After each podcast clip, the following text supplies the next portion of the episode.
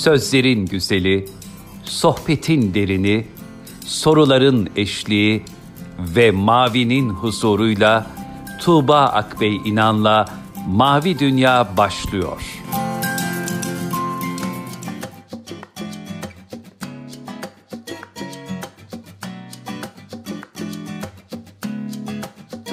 Merhaba sevgili dinleyenler. Tuğba Bey İnan'la Mavi Dünya'ya hoş geldiniz. Bugün yine kıymetli bir misafirimiz var. Yazar Ayşenur Vural hocam bizlerle birlikte. Aynı zamanda uzun yıllardır mesnevi okumaları yapıyor Ayşenur hocam. Hoş geldiniz programımıza. Hoş bulduk. Herkese selamlar. Hayırlı geceler. Çok teşekkür ederim. Bugün aslında e, enteresan bir konuyu konuşacağız. Çok şey öğreneceğimiz bir konu olacağına eminim. Zor zamanlarda yaşamak örneği olarak Mevlana'yı konuşacağız ama öncesinde ben biraz sizin yolculuğunuzdan bahsetmek isterim. Mesnevi ile yolunuz e, nerelerde karşılaştı? Nasıl bir okuma seyrine başladınız? E, hangi yaşlara denk geliyordu diye sorayım önce. Ee, hmm, şöyle diyeyim. Ee, ben ortaokuldayken UNESCO'nun Mevlana yılı ilan edilmişti. O süreçteki etkinlikler, afişler vesaireyle Hazreti Mevlana ile tanıştım. Ee, ve merak ettim e, eserlerini. Ee, ve o o şekilde başladı. Çok e, güzel bir başlangıçtı elhamdülillah. O zamandan evet. bu zamana o evet. okumalar Yoğun devam bir ediyor. şekilde ilgimi Biraz- çekmişti ve e, devam etmiştim. E, sonrasında işte İstanbul Üniversitesi'nde e, edebiyat okudum. Türk Dili ve Edebiyatı. Hocalarımın Hı hı. yönlendirmesi de oldu bu noktada. Hmm, hani doğudan ve batıdan iki dil bilmek, e, Türkolog olmak için gerekli falan diye böyle bir idealist çocuğu e, yönlendirecek güzel e, tavsiyeleri vardı. O dönemde Farsça ile de tanışmış oldum. E, öyle Hı hı. bir sürecimiz var. E, Şeyi merak ettim hocam. Şimdi UNESCO, UNESCO'nun afişindeki hangi şey sizi etkiledi ve meraka sevk etti? Ee, seviyoruz. Hayatımızın iyiliği o yüzden. Böyle bir Hmm. alıntı yapmışlardı Hazreti Mevlana'dan. O gazeli yıllar sonra ben e, divanında buldum. Rumca gazellerinden bir tanesi. Efendim seviyoruz. Hayatımızın iyiliği o yüzden diye başlayan bir gazel. Hmm. Ee, öyle. Şimdi şu konuyu da merak ettiğim için çok kişisel bir merak üzerinden e, sormak isterim. Şimdi normal şartlarda biz hani bir kitabı okuduğumuzda işte şey bunu okudum ben filan diye ayırıyoruz. Siz uzun yıllardır aynı eseri e, okuyorsunuz ama hep farklı bir şey devşiriyorsunuz içe, içinden. Bu nasıl mümkün oluyor? Yani bir eseri hep okuyup hep farklı şey alabilme hangi halle, hangi okuma seyriyle mümkün oluyor? Aslında o aynı evde oturmak gibi, aynı şehirde yaşamak gibi. Yani e, aslında orta ikide okuduğum Mesnevi'yi okumuyorum şu anda. O zaman başka bir şey algılıyordum. Her, yaşadığım her süreçte farklı bir şey algıladım. O 90'ların e, sosyal ortamı da dahil olmak üzere beni değiştiren her şeyle beraber Mesnevi de değiş, Mesnevi algım da değişmiş oluyor. Bu bakımdan Mesnevi gibi ama şöyle bir şey söylemek lazım. Ee, yaşamın içinden eserler e, oldukları Hı için hı. illaki e, devam ediyor. O ben böyle nasıl diyeyim duygusal bir şekilde bağlı değilim Mesnevi'ye. Ee, her seferinde beni şaşırtan e, bir mm, hali var. Yani hani böyle inandığım için ben de işte ona çok üzerine düşüyorum falan olmuyor. Hı. yani gerçek yaşanmış bir şey mi diyelim? Ne, de, de- güzel bir ilişkimiz var yani öyle diyeyim. Şimdi e, sizinle e, konuşalım istediğimde işte zor zamanlarda yaşamak örneği üzerinden konuşalım Hı dediniz. E, önce şöyle başlayalım. Zor zamanları e, siz nasıl tarif ediyorsunuz? Mesnevi nasıl tarif ediyor? Şu an zor zamanlarda mıyız? Evet. Şu an zor zamanlardayız o kesin. Hatta ben bu akşam normalde takip etmiyorum. Haberlere de baktım ki e, şimdi sizinle konuşurken Ne kadar zor Ee, olduğunu görelim diye. sizinle konuşurken hani acaba herhangi bir afet, bir e, üzücü bir hadise var mı ona göre konuşacağım. Yani onun için baktım gün gün sürekli bir şeyler oluyor. E, şundan hı hı. dolayı bu konuyu arzu ettim konuşalım diye. Ben e, bunu fark ettiğim zaman e, hani az önce dediniz ya e, aynı kitabı okumak nasıl bir şey? Aynı kitabı okuduğum okuma sürecimin bir aşamasında ben e, şuna da ihtiyaç duydum. E, Hazreti Mevlana'yı kendi zamanının içerisinde e, konumlandırma, Mesnevi'yi hmm. e, ve Hazreti Mevlana'nın genel olarak e, şiirlerini kendi dönemi içerisinde bir yere konumlandırmak ihtiyacı da duydum. İşte bu süreçte e, Sadi'yi, Senayi'yi, Hafız'ı da tanımış oldum. E, bu insanlar birer yüzyıl arayla işte Sadi, Senayi, Sadi, Mevlana, Hafız. Dört ana meşhur isim üzerinden düşünelim. Hepsi de Moğol istilaları zamanında yaşamışlar. Ve bu insanların eserlerine baktığınız zaman e, yaşadıkları faciaların izlerini göremiyorsunuz. Yani e, Hz. Mevlana'nın öyle estetik e, beyitleri var, öyle estetik sözleri var ki e, bunlar o yani e, Moğol zulmünü düşünürsek eğer hani e, gerçekten çok e, çok somut acılar. O, onları Hı-hı. görmüş insanların, onları duymuş insanların bunları yazabilmiş olması hayret uyandırdı bende. Zaten hani temel olarak merakla zaten ilerliyoruz ya. İşte e, bunu araştırdım. Bir süre hatta bununla yoğun olarak ilgilendim. Onların eserlerinde zorlukların izlerini sürdüm. Zorlukları nasıl algılamışlar, nasıl e, tolere etmişler filan böyle tolere etmek diye e, anlıyordum o zaman. Evet. Hocam o zaman şöyle şunu da sorabilir miyim? Çok güzel bir, bir e, aslında arayış bu anlamda. Kişisel bir zor yaşamdan bahsetmiyoruz değil mi? O, o, o da var mı bunun içinde ya da? Çünkü hani insanın kendi zor zamanı ile toplumsal zor zamanlar birbirinden farklı ilerleyebiliyor evet. bazen. Tam olarak bu benim de e, bu konuya bakış açımın e, nasıl diyelim iskeleti sayılır. Yani hem hmm. e, kişisel bazda zorluklar yaşamışlar, bunları nasıl algılamışlar, hem toplumsal olarak zorlukları nasıl gözlemlemişler ve nasıl yaşamışlar. Hemen buraya şunu söylememiz lazım. Ee, normal insanlardan bahsetmiyoruz. Yani şey mistik olarak söylemiyorum. Gerçekten çok zeki, e, çok akıllı, e, artık hani çeşitli özellikler söylenebilir. Bunlar hep subjektif olur. Feraset evet, bunlar, sahibi. Ama subjektif olur. Yani biz sevdiğimiz için öyle düşünüyoruz falan diye düşünebiliriz. Ama ben aynı zamanda bir edebiyatçı olarak da bakıyorum onların metinlerine. Ama temel olarak e, şu mesele var. E, bu insanlar bir şeyler yaşamışlar ve onlardan onların hayatlarıyla ilgili elimizde elle tutulur e, veya akademik olarak e, ispatlanabilir çok net şeyler yok. Özellikle Mevlana açısından söyleyelim. Fakat elimizde eserleri var. Üzerlerine çok ciddi çalışmalar yapılmış eserleri var. Bunların üzerinden e, yürümek durumundayız yani on, onların üzerinden bakmak zorundayız, durumundayız. Bu e, insanların iki yönünü görüyorum ben.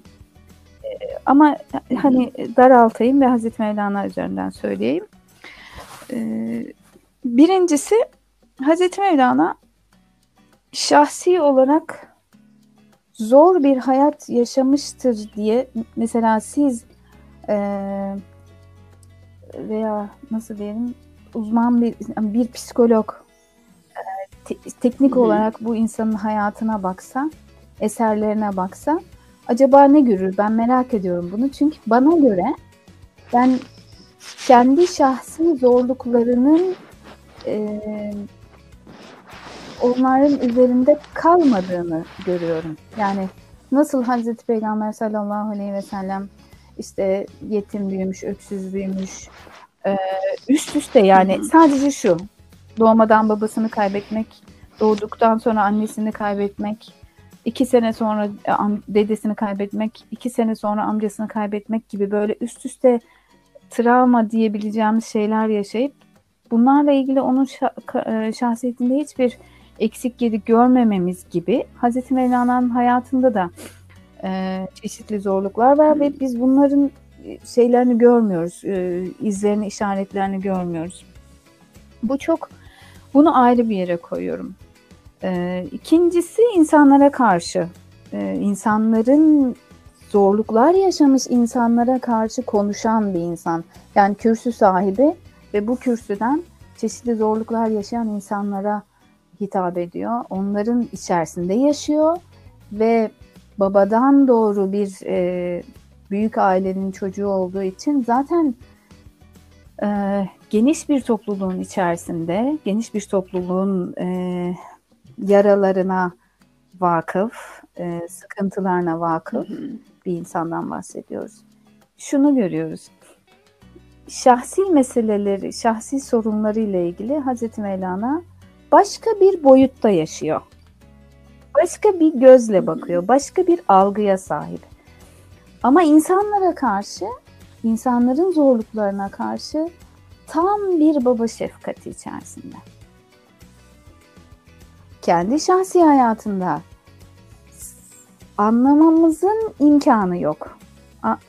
Çünkü onu yaşamadıkça anlamamızın imkanı yok. Hani ben şundan çok e, muzdaribim mesela. Onların eserlerine bakıp e, acıya güzellemeymiş gibi acıya güzelleme yaptıklarını falan düşünebilir insan. Biz çünkü hmm. o boyuttayız. Biz oradayız. Henüz onu algılayabilecek noktada değiliz. Öyle anlayamıyoruz. O, yüzden şahsi hayatının zorluklarıyla toplumsal zorlukları ikisini birbirinden tamamen ayırmak istiyorum ben. Bunu da e, yine eserinden yapalım. Mesnevi'den yapıyorum. Algı, anlıyorum. Bakın şöyle bir örnek var. Ee, Mesnevi'nin en uzun hikayesi Şeyh Dakoki'nin hikayesidir. Ee, beyit anlamında en uzun. Ee, Mesnevi'nin üçüncü cildinin ortalarında yer alır. Orada Şeyh Dakuki diye bir hayali karakterin bir deneyimini anlatır Hazreti Mevlana ki şarihler bu şahsın kendisi olduğunu yani Hazreti Mevlana'nın kendisini Şeyh Dakuki olarak kendi deneyimini anlattığını düşünüyorlar. Böyle diyorlar. Burada bir şey var. Hızlıca anlatayım.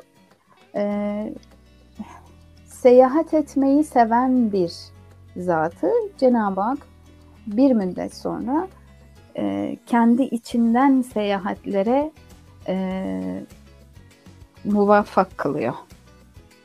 Yani normalde seyahat ediyor. Her gittiği yerde oranın velilerini ziyaret etmeyi çok seviyor. Bir müddet sonra yaşlanıyor ve Cenab-ı Hak da ona içinden seyahatler yapmayı nasip ediyor. İşte bu seyahatlerinden birinde diyor Hazreti Mevlana bir sahile geldi. Sahile uzaktan yaklaş, yaklaşırken baktı ki e, yedi mum yanıyor. Biraz daha yaklaştı. Aa bunlar mum değilmiş. Meğer yedi ağaçmış. Biraz daha yaklaştı. Aa baktı bunlar yedi insanmış. Ve o arayıp durduğu yedi hani üçler yediler kırkların yedisiymiş. Onlar selamlaşıyorlar. bir hal hatır sorma. Ondan sonra diyorlar ki biz de tam namaz kılacaktık. İmamete geçer mi? İmamete geçiriyorlar. Namaza başlıyorlar. Onlar namaz kılarken sahildeler ya. Denizde bir fırtına kopuyor. Hı hı. Ve fırtınada insanlar feryadı figan etmeye başlıyorlar. Bakın hala bunlar âli bir manada yaşanan bir deneyim. Sembollerle anlatıyor. Feryatlar yükselince e, Dakuki, Şeyh Dakuki namazda olduğu halde dua etmeye başlıyor. Ya Rabbi hani içimizden içimiz titreyerek ederiz ya. Allah'ım sen onları kurtar. Allah'ım sen onları kurtar diye dua ediyor. Ve Allah da kurtarıyor onları. Sahile mutlu bir şekilde ulaşıp e, mutlu bir şekilde uzaklaşıyorlar. Bu sırada namaz bitiyor. Şeyh Dakik arkasını dönüyor ki e, hani selam veriyor. Dönmeden önce o yedi kişi selam verirler, selam veriyorlar namazdan ve birbirlerine bakıp bu hamlığı hanginiz yaptı diyorlar. Ve e, yedi kişiden biri yapmadığına göre ha Dakuki yapmış o zaman hadi gidelim onlar gidiyorlar. Dolayısıyla Dakuki döndüğü zaman onların hiçbirini göremiyor. Yani sanki bir imtihan oldu da başaramamış gibi. Yani sanki Cenab-ı Hak bir şey murad etmiş de o muradın aksi bir duada bulunmuş gibi muamele görüyor. Fakat Hazreti Mevlana tam buraya, bu hikayenin tam bu noktasına şu sözü koyuyor. Ne olursa olsun ey Dakuki, sen yine merhamet etmeye devam et. Çünkü o duayı senin kalbine düşüren, onları kurtarmak isteyen Allah'tı diyor. Bu e, bu zaten bu hikayenin şerhinde şerh, Mesnevi şerhleri derler ki e, Şeyh Dakuki'nin dolayısıyla Hazreti Mevlana'nın mertebesinin yüksekliğini gösterir. Çünkü yedilerin imametine geçtiğine göre ya üçlerden biriydi ya bizzat hani o, o literatür üzerinden söylüyorum. Ee, hani Gavsül Azam dedikleri, kutup dedikleri hani bir numaralı kişiydi diyor diye yorumluyorlar. Dolayısıyla biz Hz. Mevlana'dan şunu öğreniyoruz. Allah dostu olmak özellikle e, avam diye tabir edilen, günah işleyen ya da e, gafil diye tabir ettiğimiz çeşitli hani farklı farklı algı seviyelerinde, farklı yaşam seviyelerinde olan insanlara karşı tam bir şefkat ve muhabbet beslemek. Yani Cenab-ı Hakk'ın Rahman ve Rahim sıfatının e, kamil insanlardaki tezahürü onların kendileri gibi olmayan, kendileri gibi algılamayan, kendileri gibi inanmayan, kendileri gibi yaşamayan insanlara karşı son derece şefkat ve merhamet duymaları. Ee, işte bu çok değerli bir his. Çünkü e, insan bir şeye inandığı zaman başka şeylere kör kesiliyor ya. Onlarda bunu görmüyorsun. Onlar biz bir şeyi anladık, öğrendik, hissettik. Mesela dini literatürle söylersek bizim sadrımız genişlendi, genişledi, ufkumuz açıldı, bizim sadrımıza inşirah verildi diye bir başkası aynı e, seviyede olmayabilir, aynı algı seviyesini paylaşmayabilir. E, ona karşı e, tam peygamberane bir şefkat duyuyorlar. İşte insanların hislerine karşı Hazreti Mevlana'nın e, şeyi konumu bu. E, çünkü Hazreti Mevlana'yı biz Sufilerin sözcüsü kabul ediyoruz. Yani o bir şey anlatırken kendisi gibi olan bütün e, dervişlerin temsilcisi olarak konuşuyor. Yine bak bir örnek vereyim Mesnevi'den. Hani meşhur bir e, sağır e, adamın komşu ziyareti vardır ya o Mesnevi hikayesidir. Evet. Mesnevi'de anlatır bunu Hazreti Mevlana. Bildiğimiz hani işte sağır hasta ziyaretine gidiyor. e, kendi gitmeden önce planlıyor. Evet, evet. Bana ben şunu sorarım, o da şunu söyler. Ben de ona böyle derim diye planlıyor. E, gidiyor. Ummadığı cevaplar alıyor ama duymadığı için farkında değil ve biz dışarıdan bakan kişi olarak bir facia görürüz orada. Ee, ve ziyaretine gittiği komşusu da çok çok öfkelenir onun sözlerine. Mesela hangi doktor geliyor diyor. İşte Azrail geliyor diyor. İşte o çok iyi hazır falan. Çok, çok imretlidir. Çok, çok öfkeli bir şekilde. Ben bu hikaye Mesnevi'den ilk okuduğum zaman e, hikayeler anlatan ve bunlardan bizim görmediğimiz veya e, fark ettiğimiz zaman hayretler içinde kaldığımız bakış açıları sunan bir zatı okuyorum. E, bu hikayeden acaba ne çıkaracak diye. E, çünkü çok önemli bir şey söylüyoruz. Sağır gibi seni hiç anlamayan, e, sesi sana hiç ulaşmayan birisin, birisiyle bir şey paylaşıyorsun. Toplumun içerisinde buna benzer pek çok pozisyonda kalıyoruz. Yani aile içerisinde, komşular arasında, arkadaşlar arasında tamamen alakasız bir işte dizide, sinemada bambaşka bir e, algı seviyesi var, olabiliyor. İşte buna bir örnek. Ne yapacaksın? Hazreti Mevlana bu hikayenin sonunda e, sağır adama demiyor ki e, mesela hadi bak sufilerin anlayışı bu olabilir herhalde. Şöyle yorumlamıştır diyecek olsak ne deriz? İşte kardeşim git tedavi ol, kulağını iyileştir. E, duy bak yanlış şeyler oluyor falan diye. Hani o e, o o adama e, aktif olmayı yönlendirirsin değil mi? Hayır, Hazreti Mevlana diyor ki ey kızgın komşu sakin ol. Böyle kızma. İşte hmm. onların e, zor zamanlardaki hadiselerle ilgili düşünceleri e, sanki yokmuş gibi davranmak değil. Yani bunun delilinde yine iki hikayeyle söyleyeyim. E, Hazreti Mevlana bir kadın ve bir erkek, bir şeyh efendi ve bir kadını çocuklarını kaybetmek bakımından örnek veriyor. Çocuklarını kaybeden bir kadın var. 20 kere çocuk doğuruyor ve kaybediyor. Artık perişan. Ona örnek veriyor mesela. Ve şey efendi çocuklarını sürekli kaybediyor. Sürekli çocukları doğuyorlar, büyümeden ölüyorlar. Bu şekilde. Bu iki örneği koyuyor Hazreti Mevlana.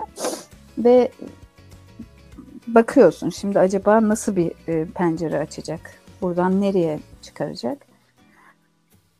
Ya o perişan kadına diyor perişan kadın rüyasında cennette e, kavuşacağı çocuklarını ve bu musibetler dolayısıyla ereceği makamı ve işte onun somut timsali olmak üzere kendisine verilecek olan e, mekanlı yani köşklerini görüyor.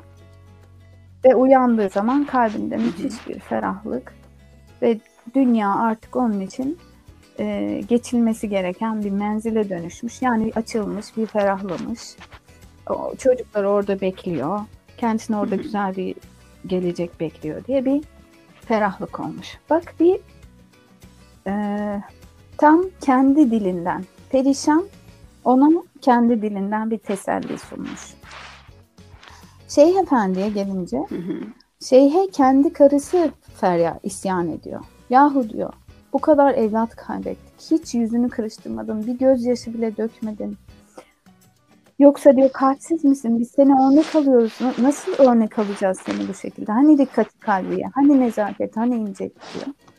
Şeyh Efendi de diyor ki neden ağlayayım? Çocuklarım sağımda solumda koşturuyor. Onları cennet bahçelerinde gülerken görüyorum. Sesleri kulağıma, kahkahaları kulağıma vuruyor diyor. Burada da sabredenler için sabretme, Allah'a güvenme ya da nasıl adına ne verirsek tevekkül mü diyelim, sabır mı diyelim hani daha e, metanetli karşılayanlar için bir ufuk açmış oluyor. Evet. Yani aslında ben e, bu söylediklerinizden e, yola yola çıkarak e, şu zamanda yaşananlara rağmen o kullanılan dilin, üslubun, korkutucu halin e, ne Mevlana'ya baktığımızda ne işte Peygamber Efendimizin hayatına baktığımızda gör, görmediğimiz sonucunu çıkartıyorum. Yani biz bazen acıya, kötüye şey gibi yaklaşıyoruz galiba. Daha kötüsü olamazdı falan gibi yaklaşıyoruz. Ama o kötü yani Firavundan daha mı kötü şimdinin kötüleri ki Allah Firav, şey Hazreti Musa'ya kavlilerini e, olmasını söylüyor. Sizin az önce söylediğiniz gibi yani 20 tane 20 çocuk kaybeden bir kadın hani bakıldığında bu evet. dünyada daha ne kadar acı yaşayabilir gibi geldiğimizde ona başka bir teselli ya ve bak, başka bir uslupla Şöyle bir şey var, bir örnek daha yani, var o kısacık bir şey. Ee, kıtlık zamanı bak çok e, çok somut ve zor bir durum. Kıtlık herkes aç. Ee, ve bu şeyh efendi, bir şeyh efendi var Çok güler yüzlü. Sanki hiç kıtlık yok. Hiçbir sıkıntı yok. Sonunda diyorlar efendim diyorlar ya insanlar bu kadar ölüyorlar, açlık içerisinde kıvranıyorlar. Siz ise rahatsınız ne oluyor diyorlar. Neden böyle? O da diyor ki e, şey e, evet evet Şimdi aynen öyle ama o da diyor ki aa diyor niçin e, şey yapayım e, niçin üzüleyim elimi uzatıyorum başaklara değiyorum diyor. Yani elimi uzatıyorum başaklara değiyorum. Ben mi görmüyorum, ben mi yanlış görüyorum diye kendimi kontrol ediyorum diyor. Hayır bak başaklar dizlerim boyunca. Yani şimdi bu psikoloji, bu dil ne de ne ifade ediyor o insanlara? Çünkü önlerinde bir örnek var, bir e, değerli bir insan var ve o diyor ki merak etmeyin. Mesela ben bunu nasıl anlıyorum? Merak etmeyin. Bu sıkıntı geçici. Bir müddet sonra başaklar yeşerecek. Bu tarlalar başaklarla dolacak. Dizlerinize kadar büyüyecek ve ellerinizle ona dokunacaksınız. Çünkü e, zaman e, ne diyoruz? Subjektif bir şey yani. Geçici, bir müddet sonra geçecek. Ve bir insana söylenecek en güzel şey, sıkıntı içerisindeki insana söylenecek en, en güzel şey bu da geçer yahu. Geçecek. Evet, evet. Geçecek Mutlu yani. olmasını Bu, vaat etmek. bu kuyuda kalmayacaksın. Umut yani. Bu sıkıntının içerisinde durmayacaksın. Geçecek. Bir müddet sonra geçecek ve sen rahata ereceksin. Bunu söylediğin zaman, bunu değer verdiği bir dilden duyduğu zaman e, rahatlıyor. E, zor gelmiyor ona. Daha çekilebilir geliyor, kolaylaşıyor, bir sabrı genişliyor. Hazreti Mevlana'yı böyle e, ve onun temsil ettiği manayı böyle düşünebiliriz. Hocam e, az önce bir cümleden bahsettiniz. Bu, bunu konuşalım isterim. Mesela, acı güzellemesi yapmıyor aslında o Evet. insanlar dediğiniz bir cümle var. E, bu, bu önemli çünkü bizde acı güzellemesi çok yapılan işte çocuklar üzerinden de acı çeksinler biraz görsünler hayatı tanısınlar denen bir şey acı. E, böyle garip bir e, hakikaten böyle birinin acı çekmesinin onu büyüttüğünü falan zannettiğimiz bir şey de var. Temelde şey var, kahrınla hoş, Biraz hoş açar var. mısınız hani bu cümleyi? Şimdi bak, kahrın da hoş, lütfun da hoş sözünü tam az önce söylediğim şahsi olarak kendi halleri bizim çok dışımızda, çok bambaşka bir alemdeler dedim ya. Tam burada. Kahrı da hoş, lütfu da hoş olan bir Cenab-ı Hakk'a çok yakınlar.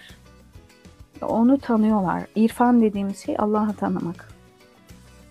Ama isim olarak değil sıfat olarak değil, zatıyla tanımak, onun nerede ne tabiri caizse düşündüğünü, neyi neden yaptığını yani hikmetini kavrayacak kadar Allah'ı anlayan, tanıyan insanlar bunlar. Dolayısıyla kahrın da hoş, lütfun da hoş sözü onların ağzına çok yakışıyor. Söyledikleri şey de kahr, kahır, kahır, kahrın da hoş dedikleri şey e, kahrın bizzat kendisi değil. Cenab-ı Hak'tan geldiği için güzel olan bir şey. Ama biz bunu söylerken, kahrın da hoş, lütfun da hoş derken, kahrı, evet kahrı Kahır sanki güzelmiş. süslüyoruz. Tam aksi. Hazreti Mevlana Mesnevi'de Hı hı. çirkin olan hiçbir şeyi sevmez. Zor olan hiçbir şeyi sevmez. Mesela bak şöyle çok güzel bir şeyi var. Yaklaşımı var. Hani Mesnevi Kur'an tefsiridir deriz ya. Mesela Fatiha'ya bir şeyi var, yorumu var Hazreti Mevlana'nın. Ee, hep Fatiha okuyup duruyorsun diyor. Hep Elhamdülillahi Rabbil Alemin diyorsun. Alemlerin Rabbi olan Allah'a hamdolsun diyorsun. Alemlerin Rabbi, terbiyecisi, sahibi, düzenleyicisi olan Allah'a hamdolsun. diyor. O övgüye layık onu övüyorum diyorsun. Övüyorum diyorsun. Fakat diyor yüzünde bir eksilik var. Onu ne yapacağız? Yüzün eksi yani. Elhamdülillah derken suratını eksi diyorsun. Onu ne yapacağız diyor.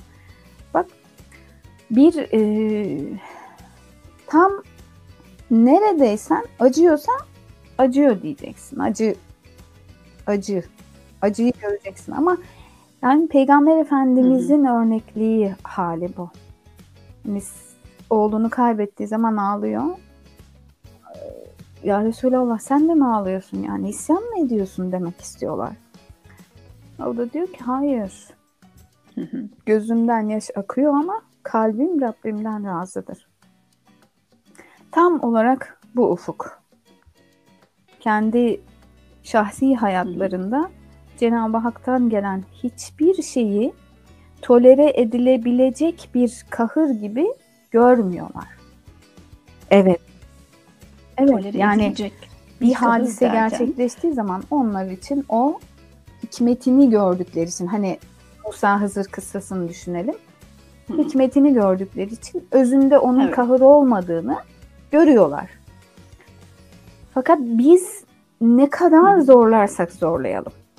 Musa Hızır kıssası da dahil olmak üzere biz o seviyeye gelmeden, o idrak noktasına gelmeden onları anlamamızın imkanı yok. Bu, bu imkansız bir şey. Bu, yani şey vardır ya, bebek sahibi olmadan e, bebeğin zorluklarını nasıl çekiyorlar diye anlayamamak hali vardır ya. Hani bebeğini kucak. Halbuki Evet. Ee, o, o şeyi evet. alıyorsun yani bebek sahibi oldukça peşin evet. alıyorsun. Hayır mesela sevgiyi, siz muhabbeti, der misiniz mesela çocuklarınız ya evet çok pisler, çok zorlar ama işte ne yapacaksın Allah verdi filan demiyoruz. Her halleri hoşumuza gidiyor. Her hallerini seviyoruz ve biz asla evet. çirkin görmüyoruz anneler olarak. Bizde çirkin görünmüyor hiçbir halleri. Evet. İşte tam böyle. Değil mi? Evet. Tam böyle. Cenab-ı Hak'tan gelen hiçbir şey onlara çirkin gelmiyor Şimdi, çünkü e, başka bir yerden bakıyorlar. İşte bunu o yüzden ayıralım. Şahsi olarak onların sözlerini ayrı bir yere koyalım. İnsanlara karşı muamelelerini örnek alalım diye düşünüyorum ben kendi kendi adıma. Yani ben şöyle, ben de şöyle e, düşündüm sizin anlattıklarınızdan sonra. İnsan zor zamanlar yaşarken bir şeylere tutunmak istiyor. E, bence onların yaşadığı algıları, cümleleri de bizim o tut, tutunduğumuz şeyler ol, olabilir. Oraya tutunup ayağa kalkmak daha kolay olabilir gibi hissettim sizin ben de şöyle şeylerden ve anlattığınız ee, şeylerden. Bir takım zorluklarla karşılaştığım zaman Hazreti Mevlana'nın bir takım sözleri aklıma geliyor ve diyorum Doğru söylemişsin. Yani hani sadak ya Resulallah var ya hani Allah Resulü doğru söyledi diye tasdik Hı-hı. etme hali. Bir şeyleri e, yaşadığım zaman ve e, zihnimde bu hani bu, bu nasıl diyorlar? Ne kadar çok eğitim alırsan al, kriz anlarında annen olursun diye bir anlayış var. Kriz anında annen olursun. Çünkü e, örnek somut örneği hemen bilinçaltı devreye sokuyor. Hazreti Mevlana ve bizim bildiğimiz diğer büyüklerimiz e, bu manada ufuk örnekler. Yani biz onlara bakıyoruz ve ha bu noktada böyle düşünebiliriz, böyle hissedebiliriz diye düşünüyoruz. Evet, örnek olmaları bakımından güzel fakat hani e, şu canı yanan kişiye tavsiye olarak büyük bir zatın halini tavsiye vermeyi ben çok büyük acımasızlık olarak görüyorum. Çok affedersin. Yani çok ağır bir yük ona. Yani Ha yani şu şu sen evet. ne sen ne diyorsun işte bak Mevlana aynen. böyle söylüyor. Aynen, Senin yaptığın aynen. şey nedir deyip bunun acısını küçümsemek. Aynen. Sabret. İşte, e, şükret sabret şükret diyoruz. haline evet. falan sabret, demek. Sabırlı ol diyoruz. Sabret. Oysa onlar aynı noktada olduklarında bunu yapmıyorlar. Ağlıyorsa onunla birlikte ağlıyor. Canı yanıyorsa dindirebiliyorsa dindirmek için bir şeyler yapıyor. Çok aktif bir şefkat var orada. Çok aktif. Yani sen nasıl bunu anlamazsın? Sen benim şu kadar yıllık talebemsin. Sen benim şu kadar yıllık e, müridimsin. Bunu böyle anlaman gerekir diye bir e, hani kulağından tutup kaldırma yok. Aksine yanına oturup elini tutma var. Bunu bu şeye benzemiyor mu hocam? Hani Efendimiz'e gelip senin yanındayken kendimizi melek gibi hissediyoruz ama uzaklaştığımızda güneş, günah işliyoruz. Hani normal insan oluyoruz diye evet. dediğinde efendim nasıl böyle bir şey yaparsınız evet, demiyor. Evet. Bu çok son derece normal evet. diyor yani. Bu yaşadığımız aynen, şey çok aynen. normal. Bu da buna benziyor Gerçekten galiba. öyle. Bir şey var. Ee, yine bu Şeyh Dakuki'den bir ufak şey anlatayım. Hı hı. Ee, orada işte tamam, Dakuki'nin e, anlattığı bir şey var. Da Cookie üzerinden anlatılan bir e, durum var. Bir grup e, insan e, ağaçlardan dökülmüş e, çürük meyveleri topluyorlar. Ağaçların dibine dökülmüş çürük meyveleri topluyorlar. Bir başkası koşarak geliyor diyor ki ne yapıyorsunuz? Dallarda ağaçların dallarında hmm, tam olgunlaşmış çok güzel altın gibi meyveler var. Niye yerdeki çürükleri topluyorsunuz? Kutlanmış, çürümüş şeyler neden? Onları topluyorsunuz. Başınızı kaldırında bakın. Yani yukarıda e, tertemiz mis gibi e, o meyveler var diyorlar. Diyor. Meyveler var. Onlar da diyorlar ki herhalde delirmiş. Burada nerede ağaç? Hani ağaç? Ağaç mı var burada diyorlar. O kadar eminler ki ağaç olmadığından bu zat diyor ki acaba ben mi yanlış görüyorum? Ve kendimden şüphe ediyorum ama diyor bak diyor gövdesine dokunuyorum. Bak uzanıyorum meyveyi koparıyorum. Ben görüyorum ama bunlar görmüyorlar diyor. Bu şeyden sonra da bu insanlara bir kınama yok. Nasıl görmezsiniz? Nasıl e, anlamazsınız. Nasıl e, yok yani. O yine kendinden şüphe etme var. Ben mi anlamıyorum? Ben mi bu insanlara ulaşamıyorum noktası var. Bak yine Mesnevi'de ufacık bir şey var. Diyor ki Allah'ım diyor şey, e, ben diyor bir pınara eriştim. E, içtim, kendimi temizledim, arındım. Doydum suya, suya kandım. Sonra dedim ki e, Ya Rabbi izin ver de e, şu insanları da çağırayım. E, insanlar da bu sudan içsinler diye arzu ettim diyor. E, kalbime geldi ki söyle çağır ama düşündüğün şey olmayacak denildi diyor. Hemen tamam ya sen izin ver yeter ki ben çağırayım. Koştum insanları çağırdım. Gelin gelin burada bir pınar var. İnsanlar Hemen yere eğildiler. Eteklerini kumlarla doldurdular, toprakla doldurdular. Hani nerede göster bize o pınarı kapatalım.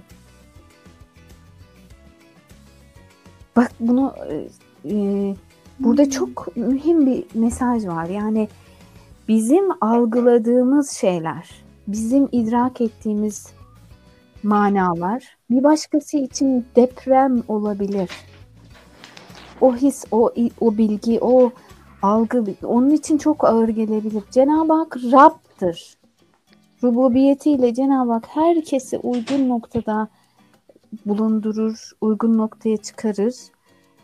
O yüzden tasavvufta müthiş bir sır saklama hadisesi var. Bir tek Hazreti Mevlana'ya izin var bak konuşmaya. Hmm. Yani İbn Arabi Hazretleri bile 300 kitabı var. Ee, kendisinin listelediği. Çok değerli bir hani tam böyle nirengi noktasına geldiği zaman şiire geçiyor.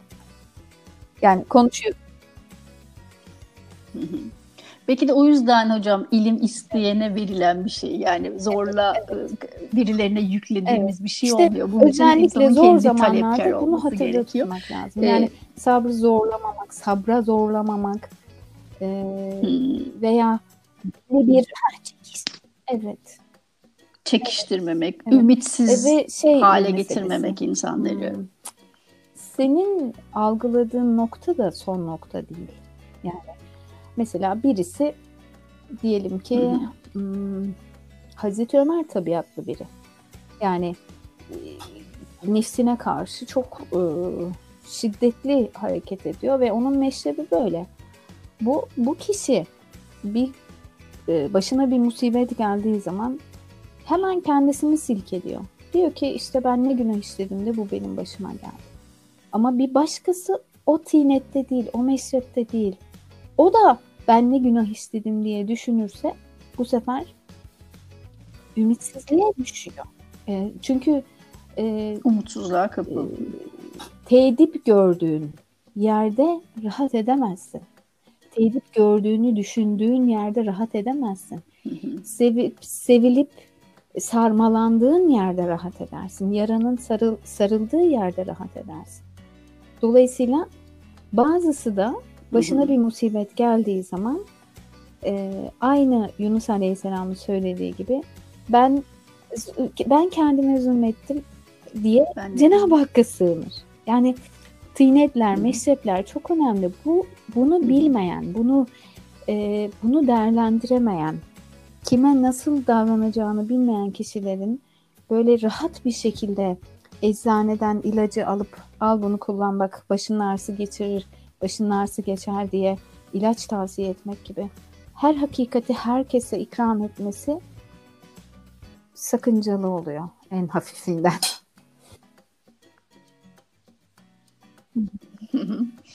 Hocam çok teşekkür ederiz. E, meseleyi konuşacak olsak biliyorum evet. çok güzel açılımlar olacak ama süre olarak e, sohbetimizin sonuna geldik. Son Aa, olarak eklemek istediğiniz evet, bir şey var ben mıdır? Ben dedim bu şeyde Hazreti Mevlana'dan bir gazelle bitirelim diye bir gazel hazırlamıştım. Zaten Divan-ı Kebir bütünüyle aslına bakarsanız çok çok bu konuya dair şeyler içeriyor. Ee, Gölpınarlı tercümesinden okuyacağım. Hı hı. Hız, hızlıca okuyayım. Hı hı. Ee, ne diye ha şöyle bu nüsa farkı bunu e, başka bir nüsadaki haliyle okuyacağım ama e, söyleyeyim yine de şeyini. Divanı Kebir'in Gölpınarlı tercümesinin 5. cildi ve sayfa 207 elinde kitap olanlar için belirteyim. Ama ilk beyti başka bir nüshadaki haliyle tercüme edeceğim, söyleyeceğim. Ee, Visalinde vefa buldum. Firakında cefa buldum. Ce, firakından cefayı öğrendim. Şöyle söyleyeyim. Visalinden vefayı öğrendim. Firakından cefayı öğrendim. Ya sen benim derdime düş, derdimle karış, birleş. Yahut ben derdime derman nedir senden öğreneyim. Bilmiyorum diye kaçıyorsun benden. Ya benimle ülfet et, bana alış yahut ben bilmediğimi öğreneyim senden. Bundan önce senden ayrı bir şeyler öğreneyim diye nazlanıyordum, kızıyordum sana.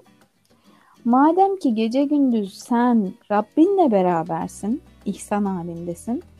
Bundan böyle Rabbimden öğrenirim ben de. Ayrılığa düştüm de layığımı buldum. Seni görünce bana layık nedir öğreneyim. Ayağının tozunu elde edeyim de kimya nedir ondan öğreneyim.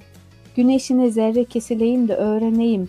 Ve duha yani kuşluk vaktine andolsun ayetinin manasını. Kehribar nasıl çeker, çekiş nedir? Kehribarına bir samanın bir senin kehribarına bir saman çöpü kesileyim de öğreneyim. İki dünyadan iki göz edineyim. Bunu da Cenab-ı Mustafa'dan öğreneyim. Gözü ne kaydı, ne haddine aştı sırrını, ondan başka kimden öğreneyim? Arzusuna düştüm de ay gibi dönmeyi öğrendim. Balık gibi kendimle kendimden zırhlandım da denizde yüzmeyi öğrendim. Gönül gibi kanlar içtim de gönül gibi elsiz ayaksız gezip tozmayı öğrendim. Vefada usta olan yok. Bari vefayı vefadan öğrendim, öğreneyim. Sonu neticede güzel yüzlümsün benim. Güzel yüzlülüğü senden öğreneyim ben. Böyle e, evet çok tam şey algısı Hı-hı. budur Hazreti çok, Mevlana'nın. Çok teşekkür ederiz ee, hocam. Hani zor zamanlar algısı budur. Bir evet. evet. Ya da öğrenmekle ilgili algısı da diyebiliriz ben teşekkür belki ederim. De. Çok teşekkür ederiz hocam sohbet Çok olun. Kolaylıklar diliyorum.